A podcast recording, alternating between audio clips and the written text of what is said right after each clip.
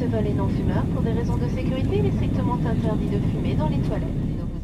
Mesdames et messieurs, bienvenue à bord de ce vol Canal Airways. Nous survolons actuellement le canton de Berne. La température extérieure est agréable et quelques petits nuages vont nous accompagner durant ce vol.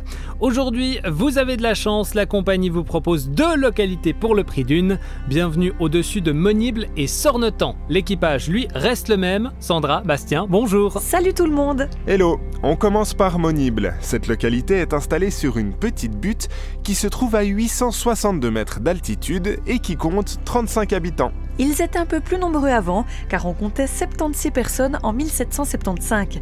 L'histoire nous apprend aussi que le hameau fut presque entièrement détruit par un incendie en 1743. Durant son histoire, il y a une autre date marquante, celle du 16 mars 2014, date à laquelle les habitants de Monible vont accepter la fusion avec Châtelat, Sornetan et Souboz. Et petite anecdote rapide, à Monible, la fusion a été acceptée à 100%. Tout le monde était du même avis, ça c'est beau. Du coup, la région a vu la naissance de la nouvelle commune appelée Petitval le 1er janvier 2015.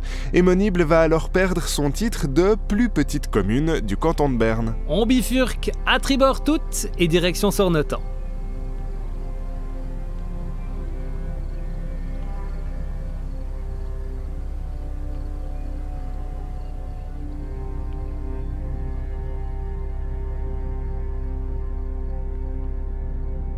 Accrochez-vous car là, on va sortir des termes en latin. Bah Justin, ça devrait aller. Sornetan se dit Sornedunum en latin. Ça évoque d'une part la position du village, donc sur la colline, mais ça a également un lien avec le cours d'eau qui passe par ici, à savoir la Sorne. Et il semblerait qu'au départ, un village donnait son nom à toute la vallée.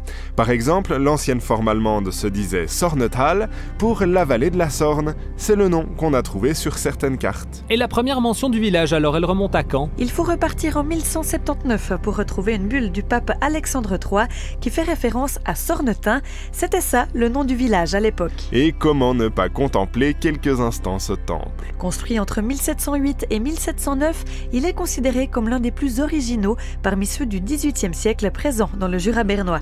C'est en 1963 que ce lieu a d'ailleurs été classé monument historique. Excellent, merci à vous pour toutes ces précisions. Nous, on va se laisser porter par le vent et on se réjouit de vous retrouver bientôt pour de nouvelles découvertes régionales vues du ciel. Belle suite de semaine et à très vite. Salut!